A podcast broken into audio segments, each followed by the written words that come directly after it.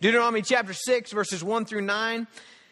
Now, this is the commandment, the statutes, and the rules that the Lord your God commanded me to teach you, that you may do them in the land to which you're going over to possess it, that you may fear the Lord your God, you and your son and your son's son, by keeping all his statutes and his commandments, which I command you all the days of your life, and that your days may be long. Hear therefore, O Israel, and be careful to do them, that it may go well with you, and that you may multiply greatly, as the Lord, the God of your fathers, has promised you in a land flowing with milk and honey.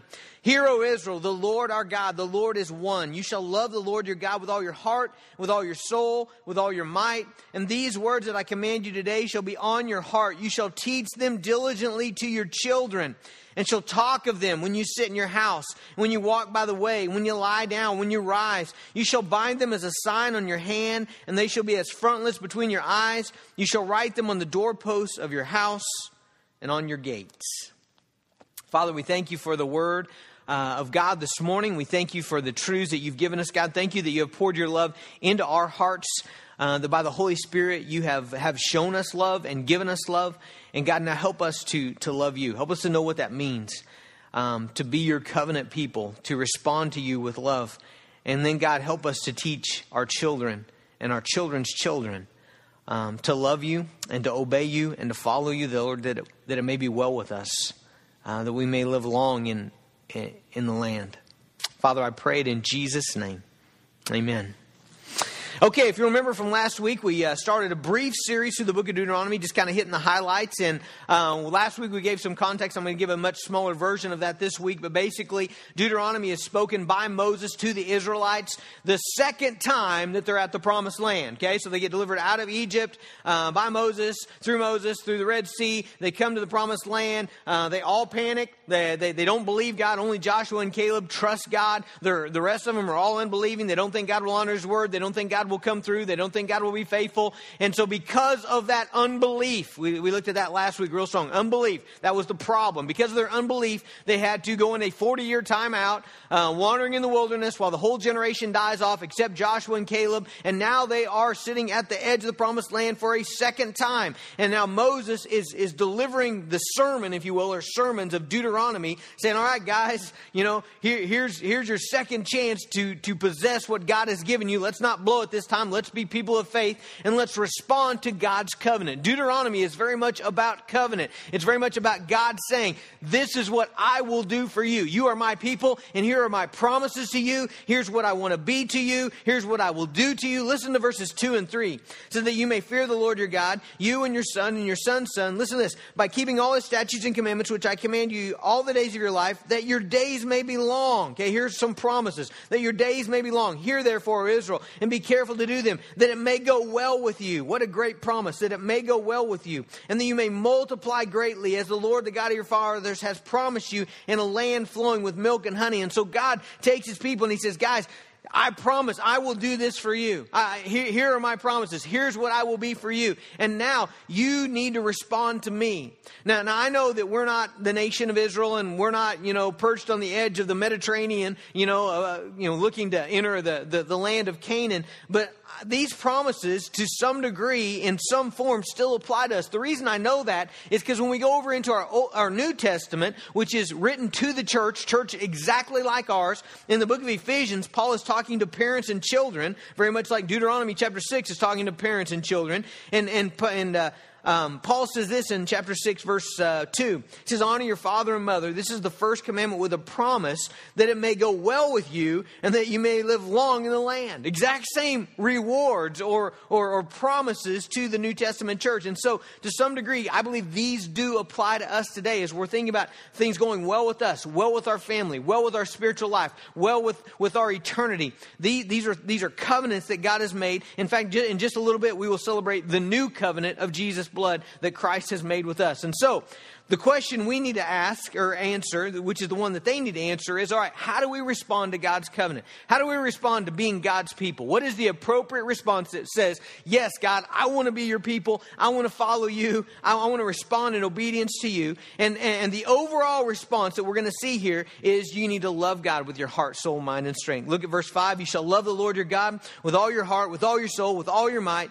Um, that, that, that is the response of God's people. Now, you could say, well, it also talks about obeying God. It does. Up in verses uh, 1 and 2 and 3, it talks about keeping the commandments. Chapter 5, by the way, which we skipped uh, on purpose, is the Ten Commandments. And so God has just, or Moses has just given the people the Ten Commandments. And you might think, well, isn't the response to just obey God's commandments?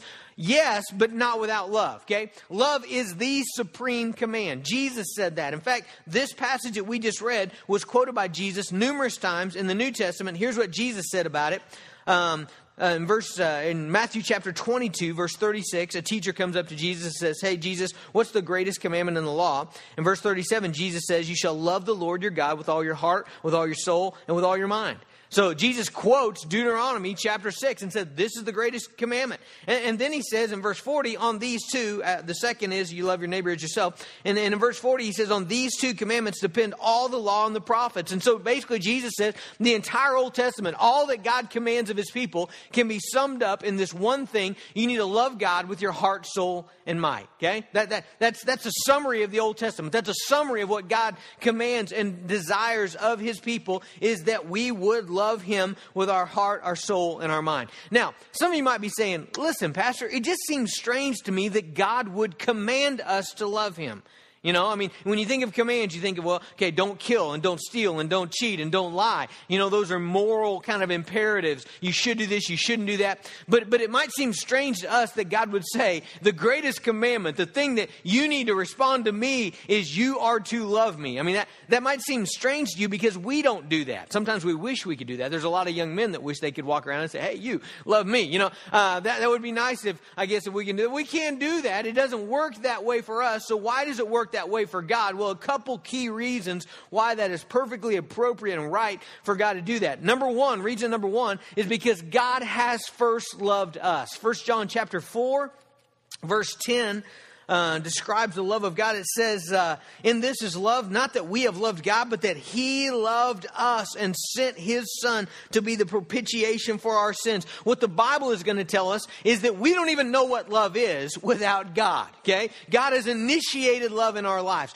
We are broken people. We're rebels against God. We're sinners. We're separated from God. And God has reached down out of heaven through Jesus Christ and has demonstrated clearly what love is. God has loved us first first. He has initiated a love relationship in our lives. We don't even know what love is without the love of God. So, so first of all, it's appropriate because God has first of all given to us love. He has shown us love. He has initiated love in our lives. In fact, Romans 5 5 tells us that He has poured out love through the Holy Spirit into our lives. I, I would say it's even impossible for us to really love God and love others as we ought to, as the Bible describes, without God working that in us through His Holy Spirit. Okay?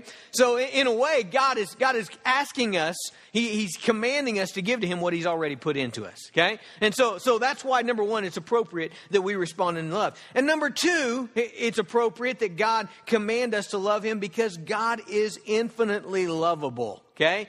We describe that here at Lincoln Avenue, and in the Bible as it does, as His glory. We talk a lot about God's glory. What is, what is God's glory? God is, God's glory is His infinite perfections, okay? So you take any virtuous perfection, you take courage or valor or strength or power or grace or mercy or justice. God is infinitely that, okay? In fact, in chapter uh, 6, verse 4 here, it says, Hear, O Israel, the Lord our God, the Lord is one. Okay? The Lord is one. Meaning, not only the Lord is one God, there's only one God. He is in three distinct persons Father, Son, and Holy Spirit, but He is one God. But really, the, the gist of that phrase, the Lord is one, God's in a category all by himself, is what it's saying. He is, he is one God. There's only one God. There's no one like him, okay? There is no one comparable to God. There is nothing greater than God. There is nothing more satisfying than God. There is no one as gracious or as just or as holy. God is glorious. He is the best of all beings. He reigns in righteousness. And really, the, the question of the Bible would be how can you not love him?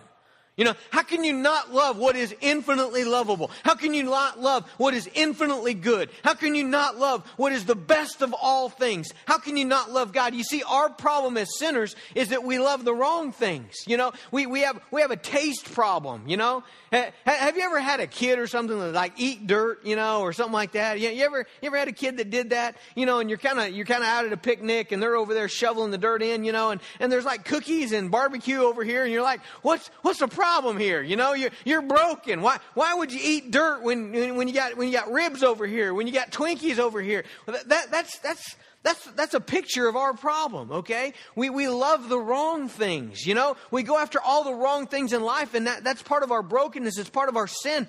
And, and so God is perfectly just in saying, you, you love me. I am glorious. To not love God indicates a certain blindness. It indicates a certain sinfulness of our hearts that we prefer what is not good and what is not glorious to what is good and what is glorious. And, and most, the reason we do that is because we don't see God as we ought to see Him. We have not experienced God as we ought to experience Him. We love pleasure, and we love cool summer mornings in the mountains, and we love a soft breeze on a sunny day at the beach, and we love a baby's laugh and a toddler's story and a kiss from our spouse and a good meal with friends. You know why we love those things? Because we have experienced them. You see, we've, we've, they've happened to us. We've, we, have we've, we've had that experience. We, we know what that is. And, the reason that people don't love God is because they haven't experienced Him. They've not seen Him. Their eyes have not been open to see the glory of God. And that's why Psalm 34 8 says, Taste and see that the Lord is good. That's why the Bible urges us all through, from Old Testament to New, to know God, to pray that we might know Him more, that we might see Him more.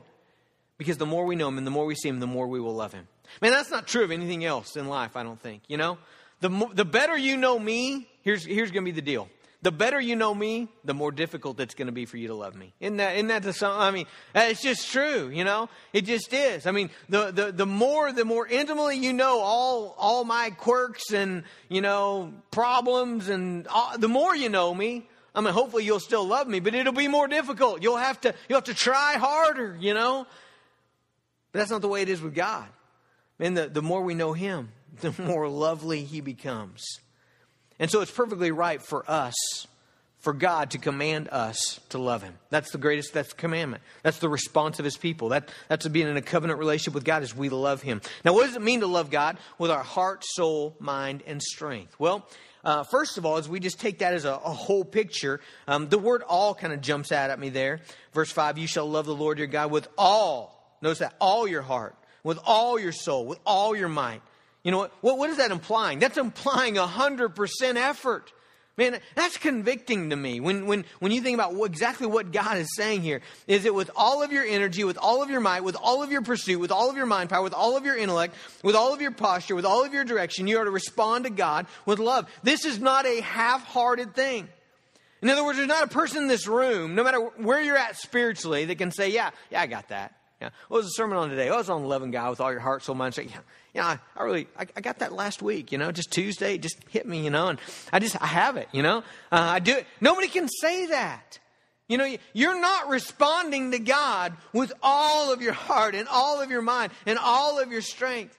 I, I mean, I mean, this, this is, this is radical, okay? This, this is, what, what does God demand of us? He demands that every inclination of our heart and soul and mind is pointed toward Him. It's the right thing for you. It's the right thing for your family. It's the best thing for you. It's the way that you honor God.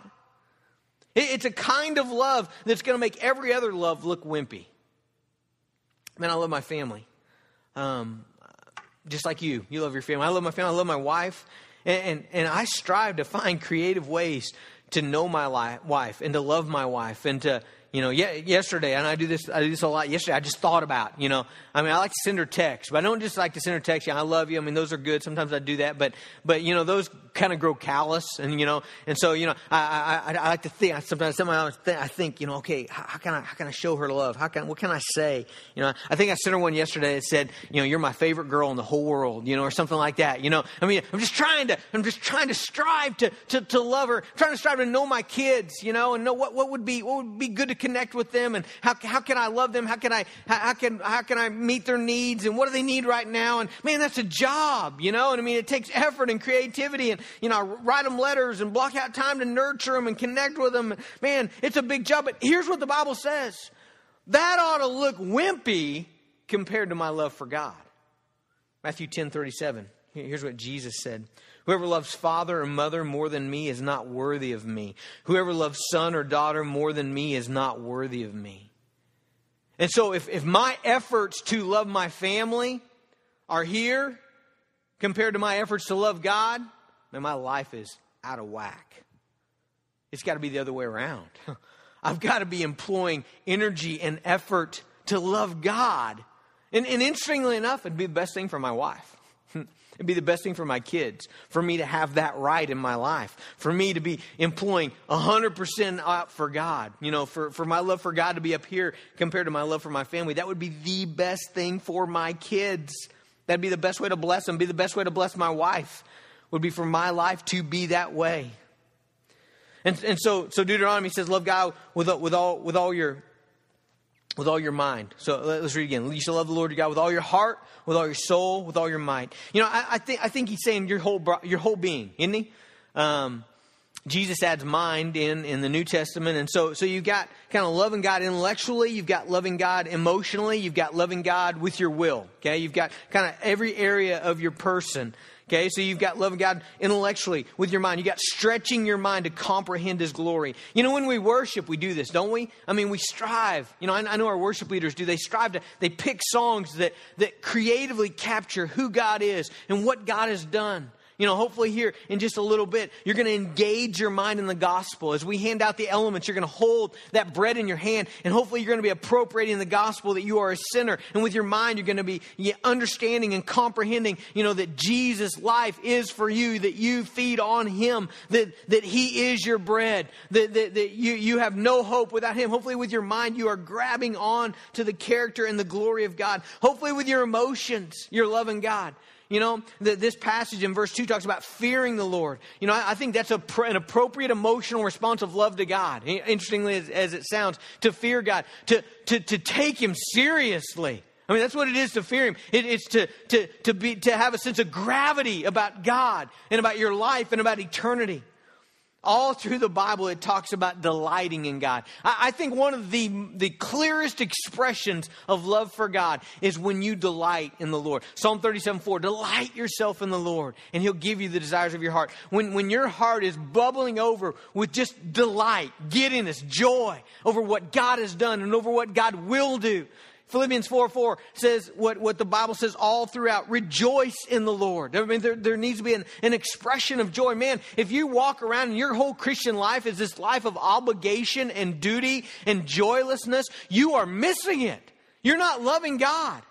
I mean, that would not work in any other area of life, you know?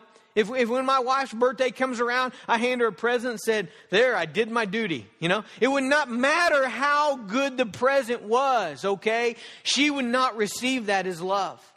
And, and so if your if your whole Christian experience is completely without joy, you know, everything you do for God, you do just out of man, you you've missed it. You're not loving God with your heart, your soul, and your mind. Psalm 511 says to exult in him. Let me let me find that and read that to you. That, that's a great verse says, But let all who take refuge in you rejoice. Let them ever sing for joy. Spread your protection over them, that those who love your name may exult in you. That those who love your name may exult in you. Love God with your might. Love Him with your, your power, your will. Respond to God in obedience. The clearest expression, I think, of loving God is, is to obey God. Listen to John 14, 21. This is Jesus speaking. He says, Whoever has my commandments and keeps them, he it is who loves me. Man, did you hear that? Whoever has my commandments and keeps them, he it is who loves me. Okay? That's the guy who loves me. The guy that doesn't keep my commandments, You know, the guy that doesn't follow me, the guy that doesn't obey, he doesn't love me. And it says, And he who loves me will be loved by my Father, and I will love him and manifest myself to him. Man. And again, it's not just obeying God's commandments. some people obey God's commandments out of, out of pride, you know? It's like, hey, I'm better than everybody else, you know, because I do this. And because I, I you know, no, that, that, that's, that's, not, that's, that's missing the point. Some people obey God's, out of, uh, God's commandments out of obligation. You know, it's almost like they're paying God off with their obedience. No, it, it should be we obey God because we love Him. 1 John chapter 5, verse 3, listen to this. This is the love of God, that we keep His commandments, and His commandments are not burdensome. You see that? That's an appropriate response. It begins with this love of God, this delight in God, this rejoicing in God, this, this grabbing onto all the goodness of God with our mind. And then, then the expression of that is this joyful obedience. God, I, I want to worship, and God, I want to be holy, and I don't want to sin, and God, I, I want to live righteously, and I want to live purely because I want to please you and honor you and I, I trust in you. You know, a, a, an appropriate expression of obedience comes out of love that flows from faith in God. Whenever we believe His word, I mean, that's part of loving Him, isn't it? Part of loving Him is saying, man, God, you, you what you speak is true. Man, I can trust you completely. Man, there's no doubt in my mind that you won't let me down. And so, God, I, I believe you. I trust you. And it's going to overflow in a life of obedience. All right, so God sets up his covenant. He said, This is what I'm going to do for you. I will bless you. It will go well with you. You'll live long in the land. Well, how do you respond to that? You're going to love me with your heart and your soul and your might. And then he says, Look at this. This, this is good. Then he says in verse uh, 6 And these words that I command you today shall be on your heart. You, you know what it means when something's on your heart, right? You ever call up a friend and say, Man, I, I just need to call and check on you. You just been on my heart all day. You ever say that? What do you mean by that? You, you mean, man, I just can't stop thinking about you. I mean, I'm just, I, there's a deep concern in my soul about you, and it just won't go away. You know, you're just on my heart. In other words, you, you are, you are pressed on, on me, on my mind, my emotions. Okay? And, and, and so, so Moses commands me, he says, look, these words, this whole command of loving God with your heart, so, man, that ought to be on your heart. Okay? That ought to be something you are continually pondering. Okay? If you're not loving God, you miss everything. Everything in the Bible is summarized in that one statement. And so we ought always be considering how is that impacting my life? How, how, how am I loving God? It ought to be on your heart. And if it's not on your heart, then you're not going to be able to obey the rest of what this command, this passage tells us to do, which is to, in every situation of life, teach it to your kids. Okay, now parents and grandparents, here's where this passage engages us, okay? Because not only not only are we to love God with our heart, soul, and mind, but man, we are to be concerned that generations to come do the same thing. There's, there's one of the great things about Deuteronomy, really the Old Testament in general, that I really like, that I think we miss, is that they, they, were, they were a long term thinking people, okay? They were not just thinking about my life right now today. Um, so, some people, that's their whole Christianity. It's like, okay, God, I got bills, so I'm going to church today. Hopefully, you'll do something about it today. You know, I mean, that's as, that's as far as they think. Man, not, not, man, not, not these people. I mean, God was impressing upon them. You, you look for the generations of your family, your children and your grandchildren and their children for generations. You, you, you want this longevity of you want it to go well with your family. And, and we do, we do. We all want it to go well with our families.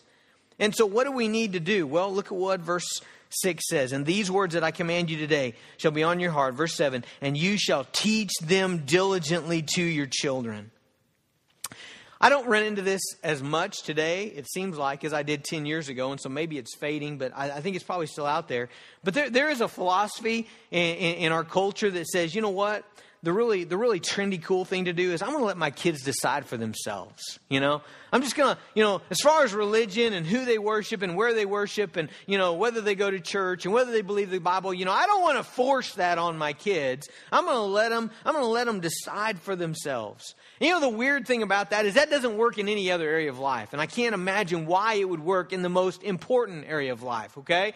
But we don't do that in any other area, do we? I mean, we, we, we don't let kids decide if you're going to go to school or not. Son, do you want to go to school or do you just not want to? You know, would you like to play video games the rest of your life? You can just do that. I mean, we don't do that, you know? Uh, I mean, we don't say, hey, you know, if you think Drano's a beverage, you know, hey, you just decide that for yourself, you know? And hey, meth dealer, you know, it's not my career choice, but if that's what you want to be, son, then, you know, how can I help you? You know, can I, can I buy you something that would train you on that, how to sell it better? You know, I mean, I mean, we, we, we don't, even the small things. I mean, most parents don't give them a choice to brush their teeth. Dad, I want to brush my teeth. You know, it takes up too much time. Well, okay, you know, I mean, we don't do that. We, we, we, we we, we press upon them their need to do certain things that are important. And I cannot imagine that why we would stand back and give no help or instruction or direction on the only thing that truly matters to our children for their eternity. Man, that's nuts. And, and so Deuteronomy 6 says, teach them diligently. Now, let, let me impress upon grandparents here, because there's a, there's a great phrase here. Um, it says, verse 2, that you may fear the Lord your God, you and your son. Okay? It's not just about you, but, but your son needs to fear the Lord your God. Your son needs to love God. But notice this, and your son's son. You know, and it's it's in us all. I'm guilty, man. I I'm eating my words today because Friday I'm driving with my wife and my two oldest girls. It's Hannah's. It was Hannah's 19th birthday this week, and so uh, we we were going out for for her birthday, and uh, we were just talking, and I was talking about Hannah being 19, and and I I said to Emma, I said, man, one down, honey you know, one down and, and four to go. And I said, you know, Addie's turning 17 this September. We're almost two down, you know? I mean, we're getting close to 50% here, you know? And, and I was just kind of joking around and, and man, then, then I, started to think about what I'd said. And I said that kiddingly, but you know, there, there, there's something in us that wants to be like, my job is done. I think that's sinful. Um, listen, folks, Someday they will stick my body in the ground, okay? And I'll go to be with Jesus in fullness of joy and pleasures forever. Okay? When that time happens, it will be somebody else's turn. Okay? I mean, I, I, really believe that. Okay? When, when they stick me in the ground and cover me over with dirt and I go to be with Jesus, then it's somebody else's turn. But until then, it's my turn. Okay? Until then, it's on me. Until then, there, there, there's something pressed upon me that my children and my grandchildren, and if God would let me live long enough, my great grandchildren, that I would impress it upon them to love God with their heart, their soul, and their mind and their strength. If we're still breathing, grandparents, you need to write a letter. You need to urge your kids to love and fear God, your grandkids to love and fear God. You need to give them a call. You need to take them out for lunch. You need to take them fishing. You need to go on vacation and point out the awesomeness of God's creation. You need to do whatever you can and whatever opportunity God and your family gives you to impress upon your generations of your family to love and to fear God. And the first thing that we've got to do to be able to do that is we've got to love God ourselves. Man, we, we can't skip over that one. You can't teach somebody to love something that you don't love. I mean, it just doesn't work. If I'm sitting around my table and I say, kids, you need to love broccoli. Broccoli is really good for you, and you, you, need, you guys need to eat it. You, you, if the more you eat it, the, the better you'll acquire a taste for it, and pretty soon you'll like it, so you need to eat it. I cannot do that if they see me grab the broccoli bowl, make it a nasty face, you know, and pass it on, all right? I mean, they're going to pick that up. They're going to know that. Uh, you, you can't teach them to love what you don't love. Man, I, am so, I'm so, uh, so impressed with how your kids watch you. I was sitting at the table this week. I think it was breakfast. I think it was, and I had a couple kids sitting there, and uh, I got a text in, ding, and I look at the text, and it was from one of our church members. please pray for this person. You know, they're in critical condition, et cetera, et cetera. And uh, so I bowed my head, just right where I was, and just silently, you know, just prayed for that person. And uh, I looked up, and, and Haven said, "What are you doing, Dad?" And I said, "Well, you know, I got this text for so and so. I said their name, and my my family knows them. I said, you know, they're doing a uh, they're doing rough right now, and so Daddy just, you know, they asked us to pray, so Daddy Daddy prayed. And it's cool because I looked over and the other kids at the table had bowed their heads. We're praying. I was like, they're watching. They're watching. I didn't have to tell them. I mean, the, the, the, greatest, the greatest way that I was, I was teaching at that moment was this, this way we do things. This way daddy does things. Teach them. It implies a focused effort. notice, notice verse 6. And these words I command you today shall be on your heart. Verse 7 You shall teach them diligently. Look at the word diligently, the word teach them. That implies a focused effort, intentional striving to communicate the truths of God. Our Team Kid verse uh, that, that is the foundation of our Team Kid ministry. Is Psalm 78, verse 4. We come back to this over and over again. It says, We will not hide them from their children, but tell to the coming generation the glorious deeds of the Lord and his might and the wonders that he has done. There's really one purpose in our children's ministry. There was one purpose this week in, in Vacation Bible School, and that is to gather children and then to lift up Jesus and to say, Look at what he's done. Look at his awesome power. Look at how he stood the Jordan River up so that the children of Israel went across on dry land. And then we had a lion's den the next week. Look at how he saved Daniel from the lion's den. And look at the resurrection. And look at the cross. And we, we just want to exalt Jesus and then lift up his glorious deeds. Folks, people don't automatically know who God is. Kids don't, we don't automatically know who God is. You know what our default setting is? Is if you're not taught who God is, you know, you know what you will think about God? You will think he's just like you, except he gets his way. I mean, really, that You look at history, you look at the ancient civilizations, their gods basically were just like them, except they got their way and they had more power. That's not who God is. God is nothing like me. Nothing like me. He is completely other. We must teach our kids, we must impress upon them who God is and how to love Him. Now, when, where, and how. Look at verses 7 through 9. When, where, and how. You shall teach them diligently to your children. You shall talk of them when you sit in your house, when you walk by the way, when you lie down, when you rise. You shall bind them as a sign on your hand. You shall, uh, and they shall be as frontlets between your eyes. You shall write them on the doorposts of your house and on your gates. Um, let me just say a couple things about what he says there. We're not going to look at each one of those, obviously, but but let me give you a couple big broad uh, aspects of what I think he's saying.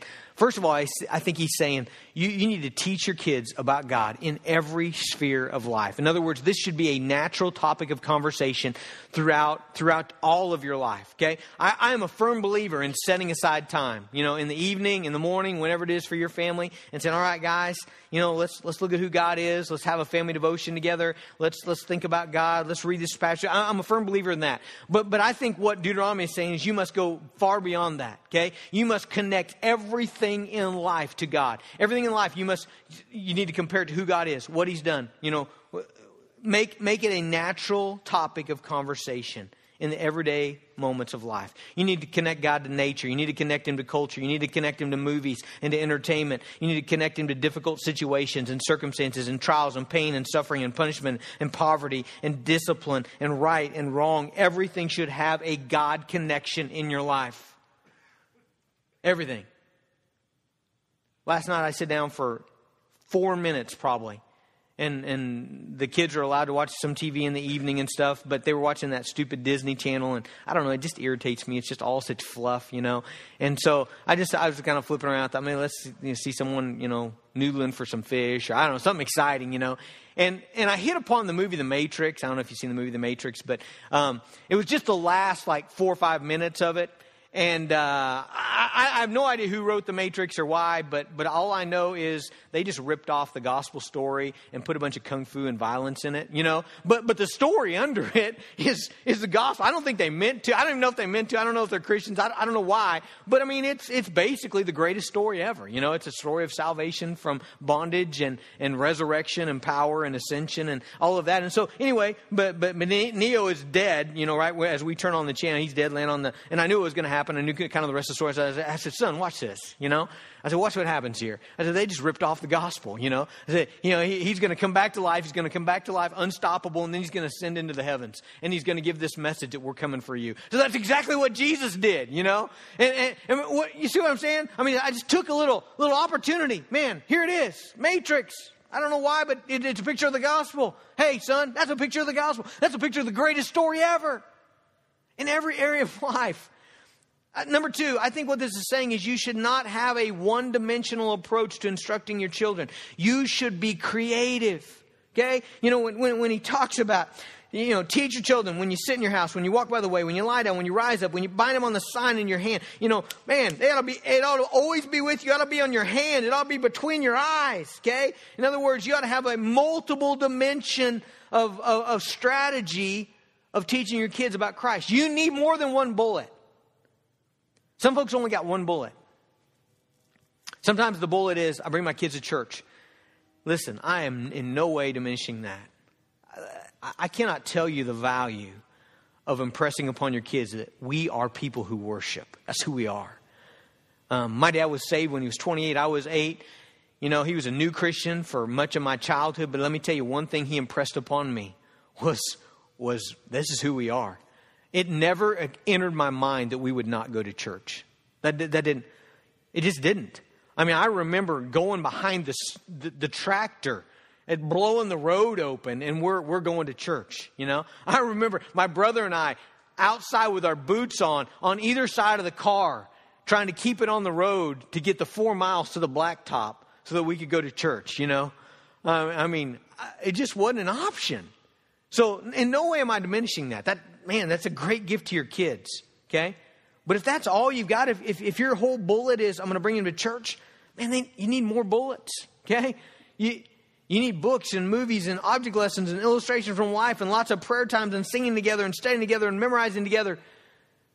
And, and I don't want that to be overwhelming, okay? But, but what, I, what I think it impresses upon me is this is big.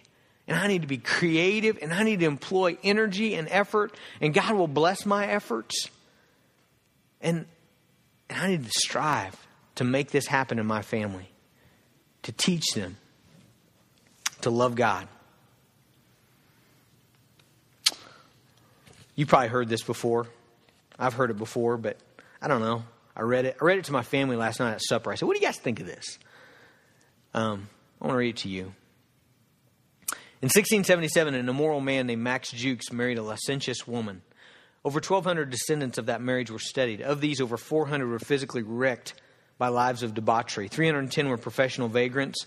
130 were sent to the penitentiary for an average of 13 years each, including 60 thieves, 7 murderers, 190 public prostitutes, 100 were alcoholics, and of the 20 who learned a trade, 10 learned it in prison. Another family was studied over, the, over that same time period.